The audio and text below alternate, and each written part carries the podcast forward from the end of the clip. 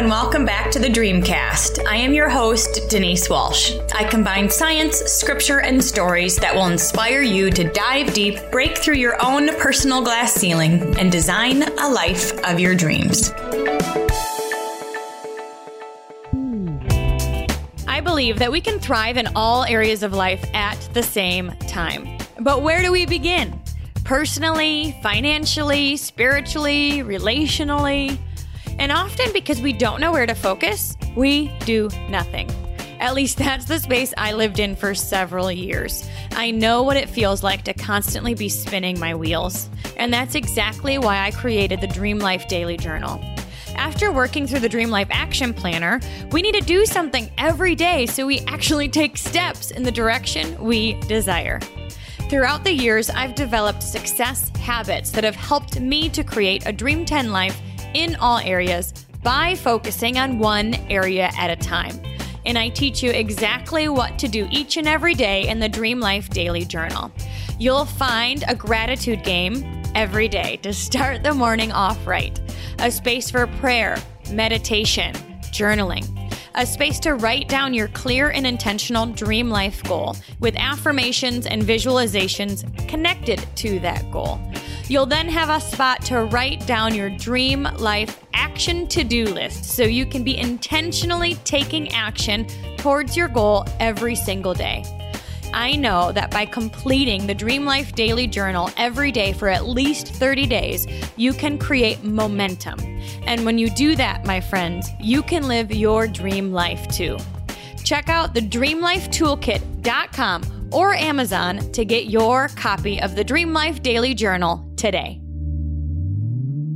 Big welcome back to the Dreamcast. I'm really excited to learn from our next guest. She is wise beyond her years and has figured out ways to take yoganic philosophy and give it practical application for us. In her latest book, Living the Sutras, A Guide to Yoga Wisdom Beyond the Mat, which gives readers a modern, accessible, and personal look at these ancient philosophies and the wisdom found within. So big Dreamcast welcome to Kelly DiNardo. Thank you. Thank you so much for having me. Yay! I'm excited to learn from you today. Yoga is something that I do. I do hot yoga. I know it's kind of new. I don't want to say new in terms of it's not new, it's ancient, but it has kind of made its way into the United States culture. And I'm in Michigan. I feel like we get things last. So we just got our first hot yoga studio and I've been loving it, but I know you have been doing this for years. So let's start by, sharing a bit of your story and what got you into the practice of yoga to begin with. I started practicing yoga. I had a very on-again, off-again practice, which I think is very common for people. And I got much more serious and consistent with my practice when I was training for my first long-distance run. And I started going to the mat for looser hamstrings and to counterbalance everything I was doing with those long runs. And I ended up staying on the mat for the entirety of the practice, which is a lot more than the physical asana that people know. And it was actually really instrumental in me deciding to make a big career change. At the time, I was working at USA Today as a journalist, and my yoga practice and that time on the mat really helped me decide to try freelancing. And so I ended up quitting my job and freelancing. And I've actually been freelancing since then. And because everything in this weird way kind of dovetailed again, when I left my job at USA Today, someone gave me great advice and said, find something to do every day that gets you out of the house. And so I was practicing yoga. I was studio hopping all over DC, which is where I lived at the time and live again now, but I was also teaching step and sculpting classes. Is totally dating myself how long ago this was. And my boss at the gym knew that I was practicing yoga at other studios, and they were doing a teacher training. And he asked me if I wanted to do it so that I could teach yoga there. And so I actually got serious enough in my practice that I started teaching as well. And that was kind of how that all started. And I think it's easy to start it as a physical practice, you know, where you are like, I'm just going to stretch and it's going to feel so good. Right. But then you find that your mind becomes clearer and that you kind of feel these shifts within. Tell me, when you say time on the mat, what does that mean to you? Well, then it meant physical practice.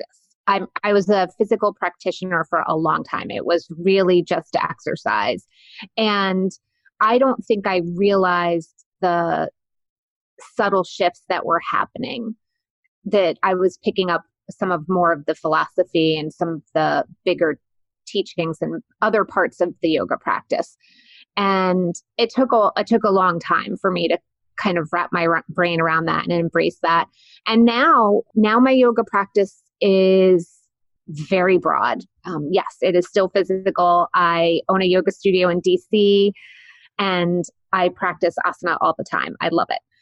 But it's also meditation, it's breath work, it's moral principles and how I choose to live my life and what I'm teaching my kid and how I'm teaching him. So yeah, I mean, right now, my yoga practice is really my life. It's how I'm trying to be a better person and live right in the world. Well, and you said that the yoga time, the time for just quieting your mind and connecting it with your physical body and your breath work has impacted you beyond that hour. You know, it seems like it's being woven into all of the other parts of your life. What are some ways that it's helped you off the mat?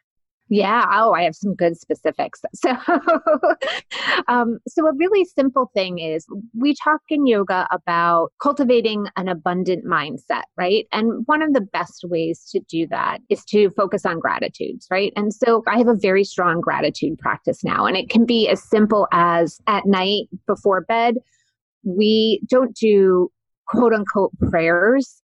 We talk about gratitude. So everyone, the three of us, sit on my son's bed and we each talk about one thing we're grateful for. Our prayer before dinner is really just thank you for all the people who brought the food from the ground to our plate. Super simple, you know? And so practicing gratitudes in those ways is a really simple way that I am trying to live my yoga practice. It is one way that'll really shift your mindset out of grumpiness when you start to focus on all the things you do have, right? Instead of the things that you might be worrying about or lacking.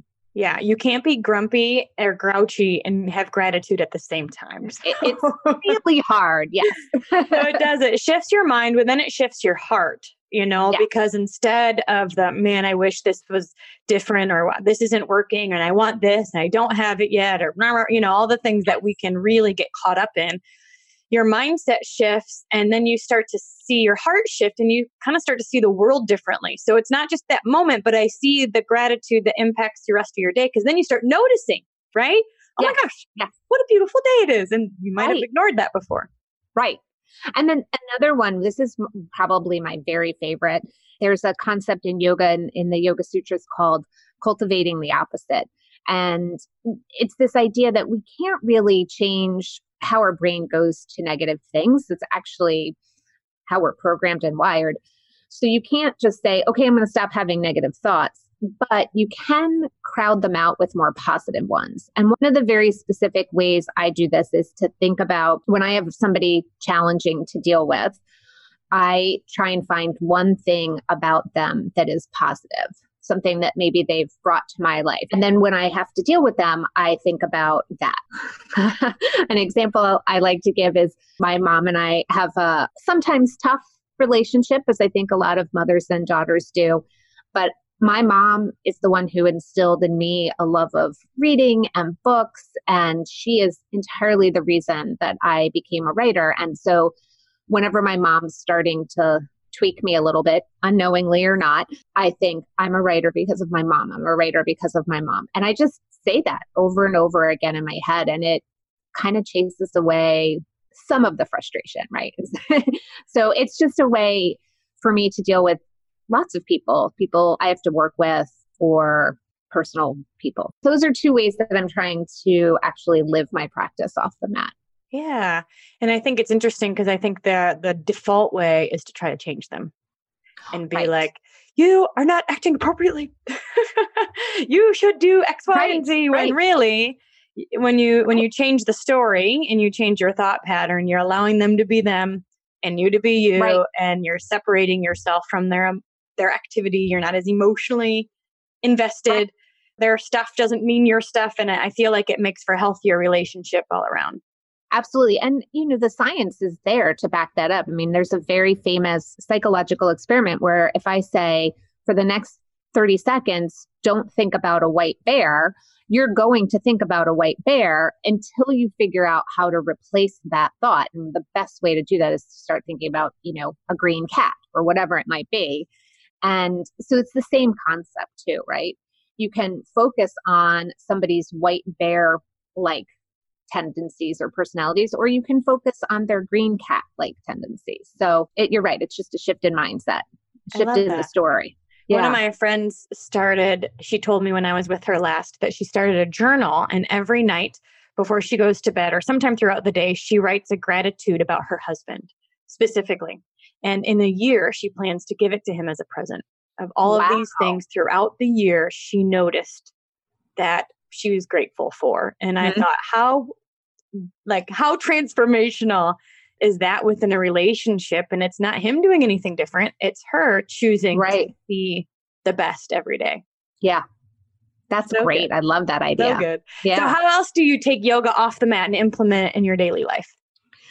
Well, if you think about at least the way the Yoga Sutras define yoga, it's simply stilling the fluctuations of the mind. It's being in a state of total absorption. So we're working really hard in our family to be fully present in the moment that we're in. So putting our phones in a drawer when we come in the house so we can pay attention to each other without distraction. That's one way I'm living my yoga practice, and turning off email and other things when I'm having a conversation with somebody so that I'm not distracted by those dings. So that's a big way. Sometimes it's as simple as going for a quiet walk outside without listening to a podcast or music. No offense, because you should always listen to podcasts. But just having that silence as an opportunity to reconnect with myself is a really important one. Yeah. I like to say prayer is when we talk to God, and meditation is when he speaks to us. Yes. And we have to be quiet for a minute or longer and to still our hearts and minds to actually be able to hear that presence. Absolutely. Absolutely. Cool. Very cool. Any other ways that you take it off the mat? Yeah, I'm sure there are. There really are tons. I think about my practice a lot, all the time, actually. And when I say that it's how I'm trying to live in the world, it is. So one of the main tenets of yoga is something called ahimsa, which means nonviolence or non-harming. And so in our family, we're working on becoming a zero waste family and not having as much garbage that we put out into the world. It's an effort and a practice. We are 100% not there yet, but we're working on it. So there's so many ways that all comes down to things I believe in because of my practice with yoga. That's awesome. So you went from working at a newspaper to owning a yoga studio, but now you get to combine your loves by reading books about it. So tell us about your latest book, Living the Sutras. Now, one question I have is, because I'm new to all of this myself, I don't know what a sutra is. Yes, absolutely. So the Yoga Sutras is an ancient text it's about 2,000 years old. It was written by somebody we call Patanjali. We don't know very much about him or them. It could have been a group of people. And he or they didn't invent yoga. What they did was codify this long history of a practice. They did so in what is called the Yoga Sutras. And sutra means thread. Think about like sutra in a hospital. And the Yoga Sutras are 196 aphorisms or threads or sutras that outline what yoga is, what gets in the way, and then details the 8-limbed yogic system. So in the sutras, yoga is both a scientific system to get to the state of yoga. It's both the means and the end, which is kind of wild. Okay. So threads of life, wisdom, beliefs of wisdom. Okay. Yes, absolutely. Okay. I would call it of wisdom, of guidelines for how to live in the world. And I think because of where yoga came from, I think people think that they sometimes need to convert to Hinduism or Buddhism to read this or practice this. It's a philosophical text that I think it can support any faith, truly. And it's not asking you to change your faith or your religion. And I think people would be surprised at some of the overlap in this philosophy and in this system with a lot of religions. Hmm. Yeah, I think sometimes it can be connected to a specific religion when that isn't quite true. I mean, that's where it came from. But I think now today, the system is so much broader than that. So I understand the hesitancy, but I don't think that's the practice today. Okay. Interesting. Yeah. Cool. So what can readers learn in your book? Oh my gosh, so many things. Well, first of all, I think people will be surprised that the physical practice of yoga is such a small part of the bigger practice of yoga. So as I said, there's 196 aphorisms. Less than 2% of them deal with physical postures. And all that the Yoga Sutras say is that your asana, your physical pose should be a comfortable and easy seat.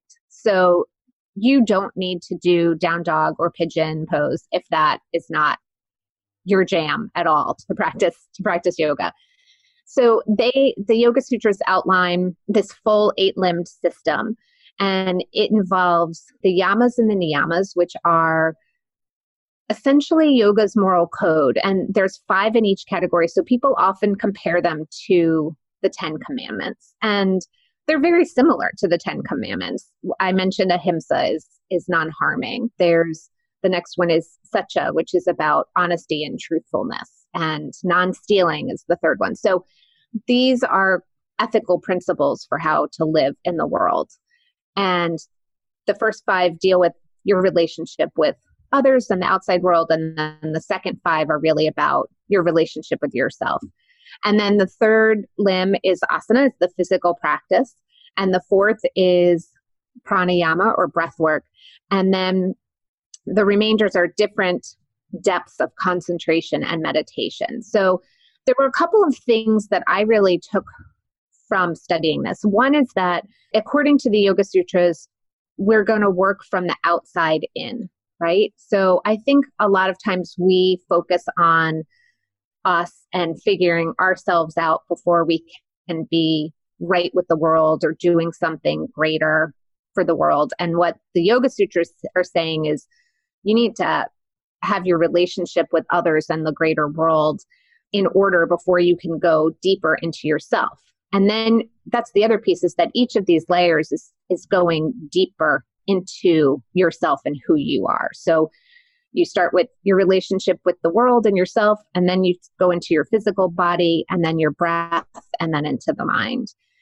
The other thing that I really took away from this, which was so reassuring, because I think I, like so many people, struggle with meditation, is that the last few limbs really are talking about depths of meditation, right? So even 2,000 years ago, the experts on this knew that some days we'd be distracted by our to-do list or life or groceries, and then other days we would fall right into a meditative state. And that gave me a whole lot of permission to stop feeling like my meditation practice had to be perfect. So those were like 2 huge takeaways for me as I started to really study this. And then the way that I like to simplify it really is that this, for me, all comes down to how to live in the world with ease and joy and full acknowledgement of our purpose in life, what our mission should be.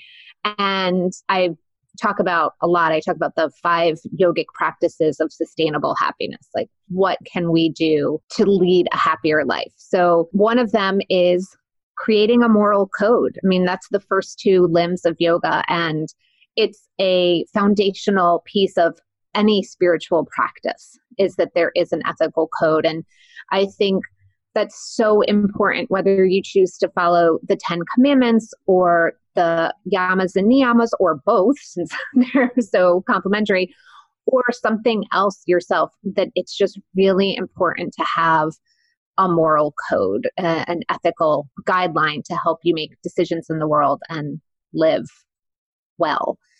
I think that's the first one. The second one, these are not in order. So see if I can remember them. The second one is to cultivate gratitude, as we already talked about. It's really hard to be upset and frustrated when you're focused on the abundance in your life. And there's a wonderful author, Diana Butler Bass, who wrote a book called Gratitude. And she talks about going beyond the health and wealth list of gratitude. So it doesn't start to feel like, oh, yes, I'm so grateful for the things that we have in life, but to expand what gratitude means for us. So that's something that I'm working on. But again, it's really hard to be discontent and grumpy when you're focused on the abundance in life. So that would be the second one, is cultivating gratitude. The third one is just to cultivate contentment, right? So, and this is harder because this is also part of gratitude, but cultivating contentment is this idea that science has kind of proven this. There's something called the hedonic treadmill, right? We think we're going to be happy when this happens, right? When I lose 5 pounds, when I get married, when I have a kid, when I get this job promotion, when I sign this contract, whatever the thing is. And what that does is it pushes happiness into the future, and we're constantly chasing it rather than living in the present moment. And then as soon as we do achieve that marker, we often move the goalposts. So there are ways that science has shown that we can cultivate contentment, and practicing gratitudes is one. Social relationships is a second one. That's actually the number one predictor of happiness, is our social relationships. And the third is living with purpose and having a mission. So cultivating contentment is sort of like the third practice of sustainable happiness, but there's A, B, and C under that. The fourth practice is to breathe. And I think a lot of us don't even think about our breath until there's something wrong with it, right? We're having allergy issues or bronchitis or whatever it is. But there's a very simple thing you can do. If your exhale is just a little bit longer than your inhale, that tells your whole body, it triggers your parasympathetic response. It tells your whole body to chill out. So paying more attention to our breath is part of it. And then when we find ourselves starting to spin, taking a moment to just count for an inhale of 3 and an exhale of 6, doing that for just 1 minute or 10 breaths it's amazing what that will do to just calm you down. And then the fifth practice of sustainable happiness is to meditate, and making that a consistent and regular practice. As you said, you can't hear what God, the universe, your internal divinity is telling you if you are not quiet enough to let that in. So those are the 5 practices. Awesome. Awesome. You take the wise wisdom, the ancient wisdom, and boil it down to today's verbiage and experience. Thank you. Yeah. And it really blew my mind how much of what is taught in the Yoga Sutras has since been proven by science. I mean, it's really amazing.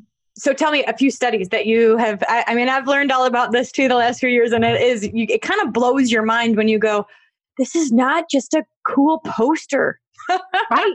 It means something. It physically can change you. So tell me of your few of your favorite aha moments. Yes. Well, okay. So we talked about the white bear and the green cat. That's a big favorite. And we've talked about breathing and the parasympathetic nervous response, how important that is. There's a ton of research on gratitudes and social connections. Really, the energy that we put into our relationships and how we foster them really is the number one predictor of happiness. So focusing on community is so important. In yoga, we talk about reaching this state called samadhi. That is the ultimate goal. If the definition of yoga is to cease the fluctuations of the mind, that state, when we reach it, that total absorption state is called samadhi. And the best way I know how to describe that is calling it the flow state. And so there's some really great research that has come out on that. And I really recommend, oh my gosh, I'm blanking on his name, Dr. Oh my goodness, I can send it to you for the show notes, but there's a whole book on the flow state. And that research shows that the more time we spend in the flow state, the happier we are. And so part of what yoga is doing is trying to get us to live more of our lives in that state, right? So that it doesn't just happen when we're meditating or gardening or running or hiking in nature, but so that we can bring more of that flow state into our everyday life. So that's another one that is modern day science that is it's backing up, improving what the yogis knew so many years ago. Which I love. Cool. Yeah. So cool. Yeah. Send me the doctor's name when you get it, because I'm really interested. I know Brendan Bruchard talks a lot about the flow state as well. And it's just when you're like in the zone, you know, yes. Things come easily, you're having fun, time goes by fast, you don't even realize it. Like you're right. Like living your dream life, you know, right. You're having fun and you're enjoying right. it no matter what it is. Right. I just came to me. It's Dr. Mihaly Csikszentmihalyi. Ooh. Okay. And I know that spell it, guys. It's in the chat. Yes. And he's written a very famous book on this. So if you go into Google and look at flow state, his work will come up. Awesome. So you've been able to take your loves of writing and your love of yoga and create the book, but you've also created businesses. And I want to talk about that because I'm somebody who leads with value, leads with like my purpose, and I trust that everything will come. I've had to learn that the hard way sometimes, but I was a clinical psychologist, business owner, all these kinds of things. Yeah. And I think it is like priceless when you can take your passion and make a living out of it, meaning you're actually making money doing what you love. Like, isn't that right? All of our goal is to know our passion, our purpose, and then be able to live in it consistently. So tell me a bit about how you started your businesses. And I know you're running 2 businesses right now. You manage a staff of 50, you have your yoga studio, and then you also are a freelance journalist. And so tell me a little bit about the business side of this. I always knew I wanted to be a writer and to be a journalist. And so when I left USA Today to freelance, that first year was probably the biggest hustle and the hardest year of my life. You know, you're starting a business, and that's how I treated freelancing, was as a business. I even though I was working from home, I set an alarm, I put on proper clothes, I wasn't working in my jams. I do now, many, many, many years later, occasionally work in my jams or my yoga clothes. But when I was starting, I was trying to set that tone. I lived in DC. And I spent a lot of time going up to New York and investing in that travel and that time to meet with different editors, because I recognized that I was investing in myself and that networking was really key. Like I said, that first year was just a lot of nose to the grindstone and kind of barely, you know, making my rent. And then it got a little bit easier. And every year it got a little bit easier, and I had a little more confidence with each year and more regular work. And I also figured out what I was willing to do and what I wasn't willing to do. And I learned to put real value on my work. So one of the issues for freelancers is your contract with each individual company. And I got very versed in what certain terms meant and what I was willing to agree to or not. And so I think really knowing your value and knowing that is often put into legal wording is super important, you know?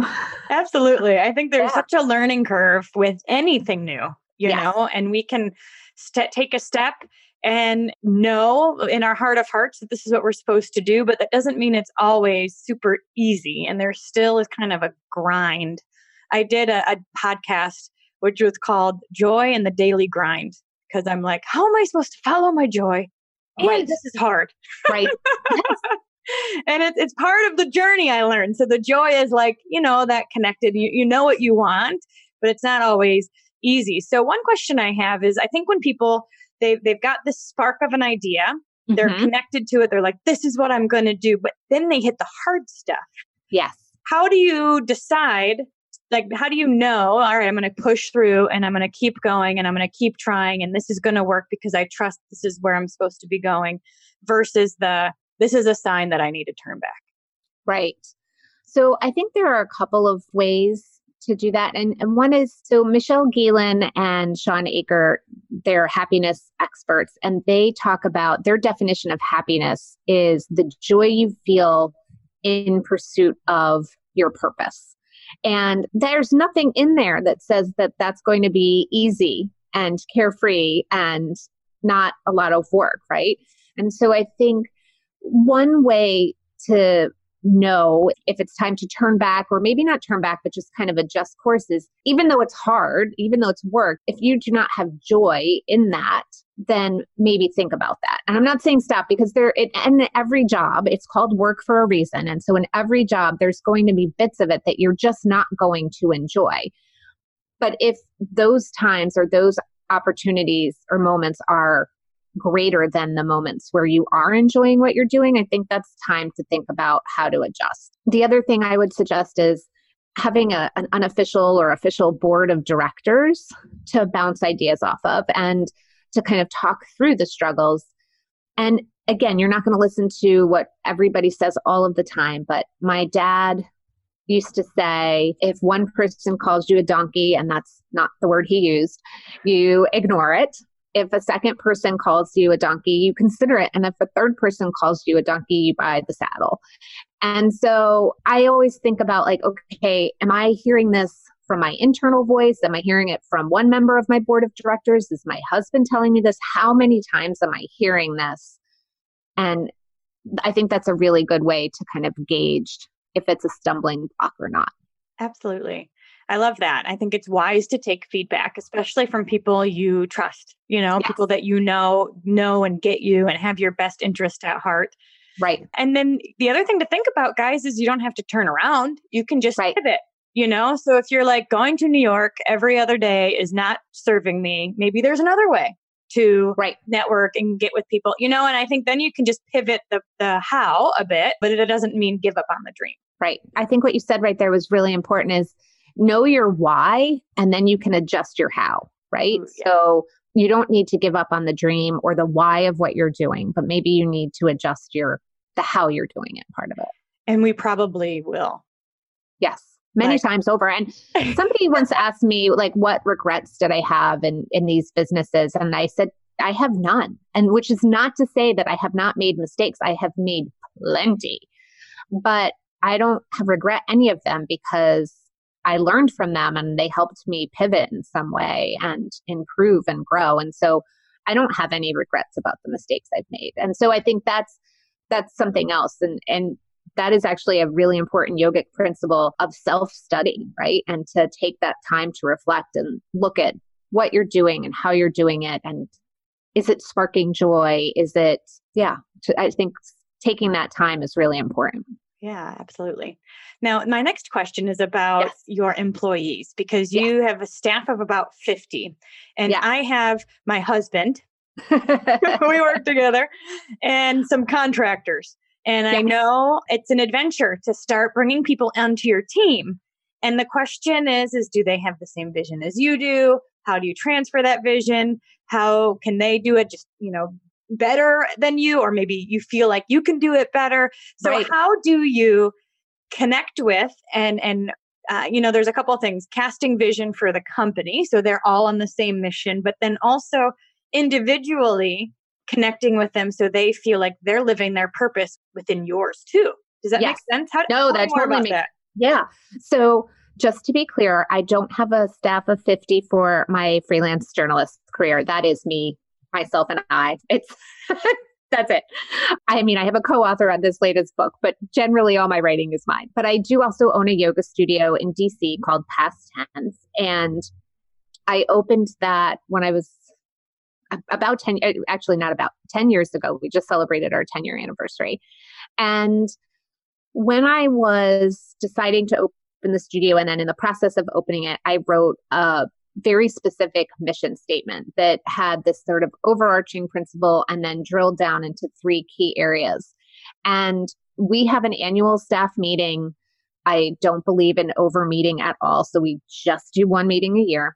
And that is the very first thing we go over. It is a living document, and it has changed and expanded, and we've edited and taken things out over the last 10 years. And that then sparks ideas from my staff. So after reviewing it one year, one of my teachers came to me and said, "What do you think about starting a mentorship program?" And I said, "Yes, like you do it. I will pay you to do it. Like go and run with it." So that's part of what comes out of the mission statement. So we have one, we review it every year.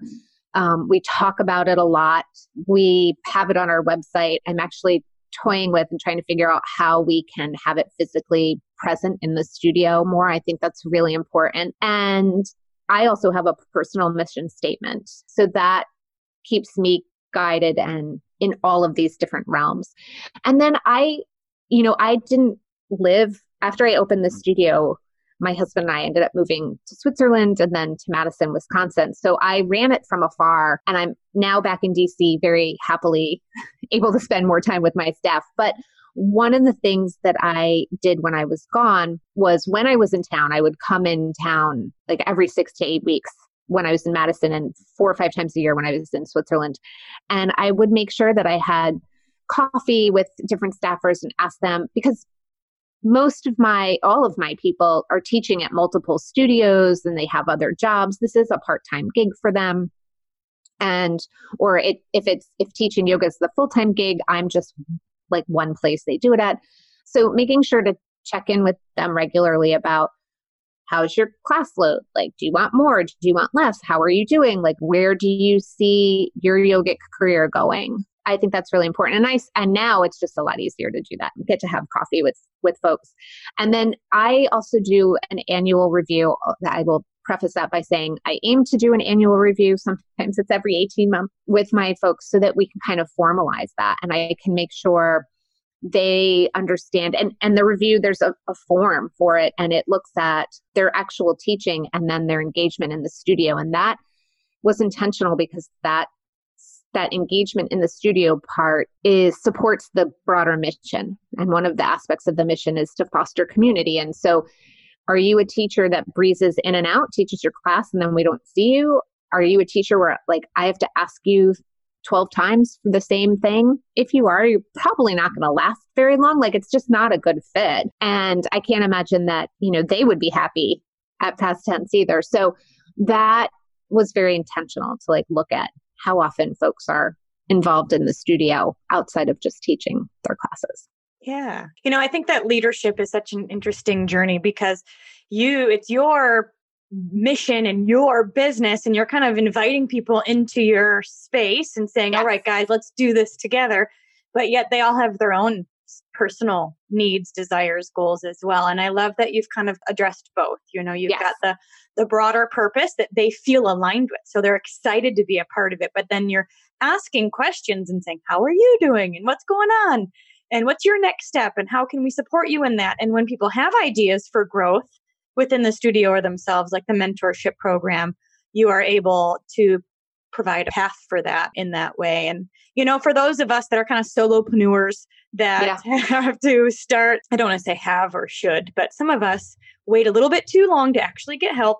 And it's a good, powerful thing to ask for help and then inspire someone else to go after it. And you can partner together in the same journey. So absolutely. I think that's exactly it. Very yeah. cool. So I'm excited because you took your book, Living the Sutras, A Guide to Yoga Wisdom Beyond the Mat, and you're creating an e-course for it. Is that yes, coming that is right. a few months? So tell us yes. what that will include. So basically, it'll help folks walk through this material in a really personal way. So it won't repeat what's in the book. The book will absolutely be there as a supplement. And so every day, for Monday through Friday, you'll get an email from me with a 1-page worksheet, something to think about, and then a reflection. And then at the end of the week, I think I'm still figuring out what day and time we're going to do it. But once a week, we'll get together for a group discussion and talk through the actual material and answer questions. And my goal with it is to help people really make it personal and accessible to their lives. Like, how does it fit in with their lives in terms of the work and their work life and their careers? How does it fit in with their personal life, their spiritual life? How can they really use this philosophy and this wisdom to support and strengthen that? So Awesome. I'm excited to see it and to consume all of this wisdom myself. And Kelly has been kind enough to offer us 25% off with the promo code DREAMCAST. So you guys, all the links for that will be down below, and you can reach out to her and get that taken care of when you purchase her e-course. So two last questions for you, Kelly. The next one is, what is a favorite book or that you've read in the past that has been really instrumental to you? And then who are you learning from now? Oh, what's a book that's been instrumental to me in the past? Well, I have a giant stack of meditation books on my shelf. I really like Real Happiness by Sharon Salzberg. That's a good one that I go back to when I'm struggling in my meditation practice. I just also like her energy and permission to not be perfect in our meditation practice. She's great. And who am I learning from? I have, as I mentioned briefly, I have a co-author on this book, Amy Pierce Hayden, and she was actually my yoga instructor in Madison, which is how I met her. And she's definitely still my teacher. I am always learning from her, and I love working with her. She's great. We do a podcast together that came out of the book called Living It, and we're putting together a card deck that's an outgrowth of the book too. And so talking with her and getting the material together for these projects is just a huge learning experience for me all the time. And I think for her too, I think we have very complementary skills and ideas. So yeah. Awesome. Well, it's fun to have kind of a business buddy to do things with, absolutely, and work with and brainstorm with, and absolutely. Yes. Awesome. And so my last question is, one thing besides yoga that you do every day that you couldn't live without? Brush my teeth. No. I know. I think this changes a lot, but lately I have been making sure that when my husband and my son leave the house, and to properly transition from home Kelly to work Kelly. So they leave and I pour myself a cup of coffee and I listen to the news, or I sit with a book for a few minutes, and I take 10 minutes to wrap up the dishes and then just sit for myself before I go upstairs to my office and transition to work Kelly. And that little bit of time really helps me transition. And what I've realized too is I need to do something on the flip side of that, you know, before I pick up my son or before they come home from work and school, like what 5 or 10 minute ritual can I do to kind of switch gears again? I've got to figure something out, but that's what I'm doing every day right now. Awesome. Awesome. Well, thank you so much for sharing your wisdom and your experience with us. We learned a lot throughout this episode. You guys, her website, kellydinardo.com, will be in the show notes below, along with the promo code and all the links that you need to connect with her. And definitely check out her book, Living the Sutras, A Guide to Yoga Wisdom Beyond the Mat, and then the e-course when it comes out as well. So thank you so much, Kelly. Oh my goodness. Thank you so much for having me. This was really lovely. Thanks so much for hanging out with us today. I want to hear your aha moment from today's amazing episode. If you could leave a review at whatever podcast player you choose to listen from, Apple Podcast, CastBox, Spotify, YouTube, wherever you're listening from, leave a review and share with us your favorite part of today's episode.